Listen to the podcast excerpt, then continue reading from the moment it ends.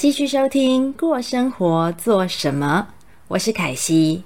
在之前呢、过生活做什么的单元里面，凯西呢跟听众朋友们有聊到啊，我在搬家，然后呢搬家就会要想到一件事情，就是要打包嘛。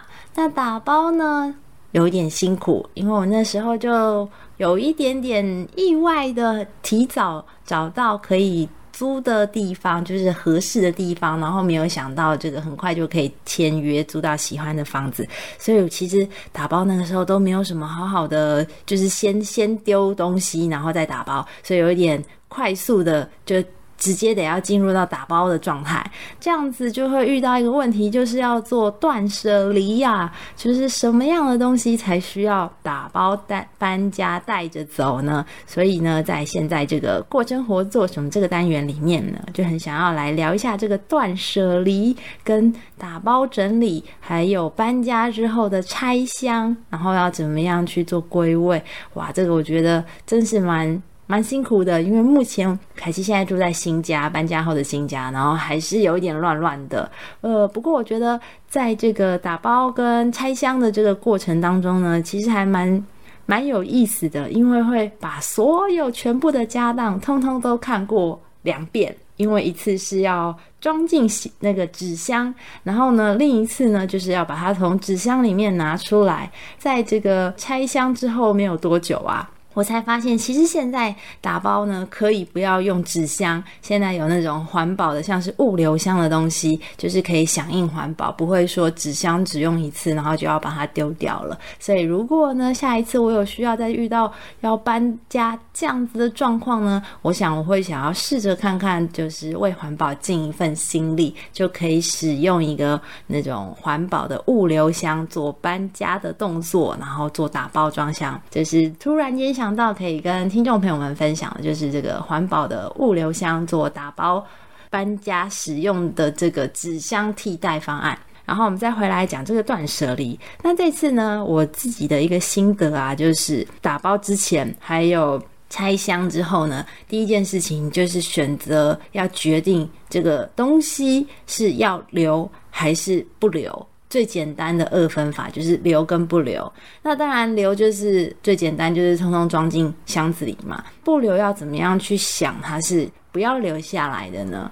看了一些就是一些呃整理师啊，很多的一些他们的分享，然后我自己想到的就是，如果是想要不留的话呢，它只要符合了三个条件里面的其中一个，就可以把它。丢掉了，不要留下来。哪是哪三个条件呢？就是不需要、不适合跟不愉快。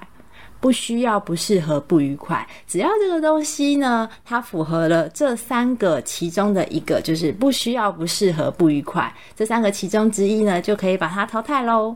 淘汰的东西要怎么样去丢呢？如果直接丢到垃圾桶，这是最简单的。可是有一些东西，你会觉得说，诶。它好好的啊，那这样子直接丢掉是不是很浪费？是的，我也会这样觉得。所以呢，关于就是不要留下来要丢掉的东西呢，它还有几种做法。我自己的做法是呢，第一个当然就是它丢掉嘛，再来第二个就是回收。诶，丢掉跟回收是不一样的意思哦，因为回收的东西是可以再做利用的。第三个呢，我还有做到的是拆解。拆的拆解的意思呢，就是诶，也许今天这个东西它可以拆下来，某个地方可能某个部某个拆下来之后的某一块可以拿来做其他的用途，诶，有一些可能是可以的，所以我会有一些是拆解的动作。再来呢，第四个呢是捐赠。那很多东西呢，如果它的状况不错，是八九成新，或者是呃甚至是全新的，只是你用不到了，那你可以把它捐赠给更需要的人，更。合适的人去使用它。那再来呢？第四个，诶，第四个是捐赠，第五个呢是送人。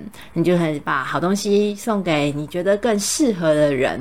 再来呢，最后一个，第六个呢就是变卖，就是卖二手物。那我自己呢觉得就是丢掉，当然觉得是最简单的。可是就会觉得说，真的好像有点浪费，所以呢，可以选择就是回收、拆解、捐赠、送人跟变卖这样子。那我觉得这个是很不错的做法。然后我也自己还在努力当中。然后最近呢，诶，也有朋友就是 就是也有跟我分享一个小小的讯息，就是如果你觉得你的东西呢很多，你都不想要去处理它了，我是指说就是你确定你。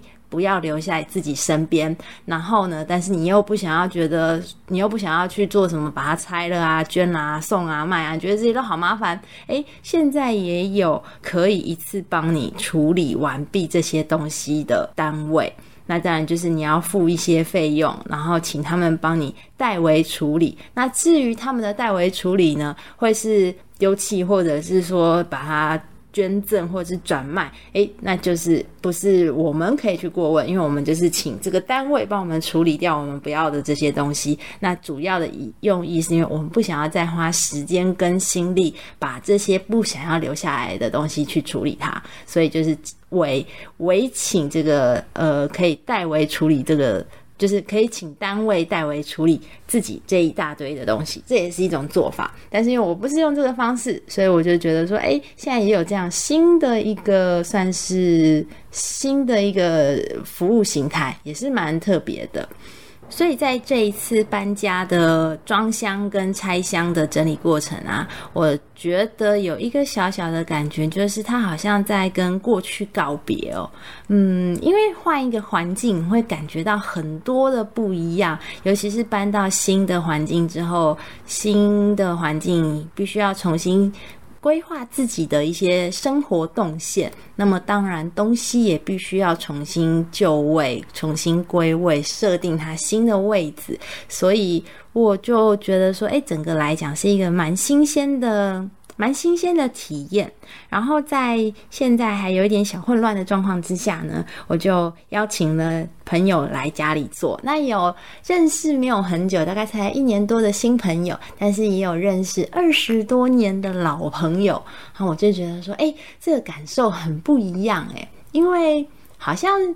在做了搬，就是在搬家了之后啊，做了物品的断舍离，那我就会觉得说，哎，朋友啊，好像也有也有断舍离，只是跟物品的这个状态来讲是稍微不太一样的。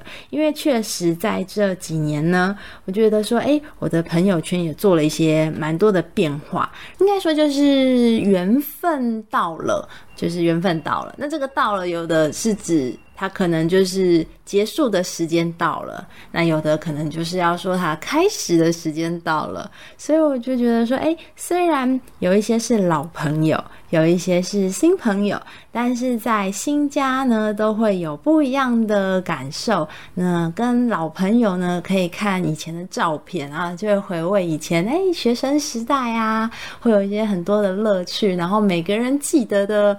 事情都不太一样，就是即便是一张大合照，大家记忆的点都不太不太相同，或者是说一起出去过的一些玩耍的地方，诶，每个人想到的也是不一样。这个是跟老朋友的，就是在新家的聚会。那如果是新朋友呢？新朋友的话，我觉得。没有不好，原因是因为呢，虽然感觉好像比较新，共同的经历比较少一些，可是呢，正因为很新，所以呢，会有很多新的话题可以聊。只要频率对了，我觉得这个跟就是新朋友、老朋友都没有差别，就是频率有没有。可以达到一个共振的这个效果，那就是可以决定说，哎，这个朋友好不好聊啊？然后会不会再继续啊？嗯，我觉得新朋友特别特别有这样子的感觉。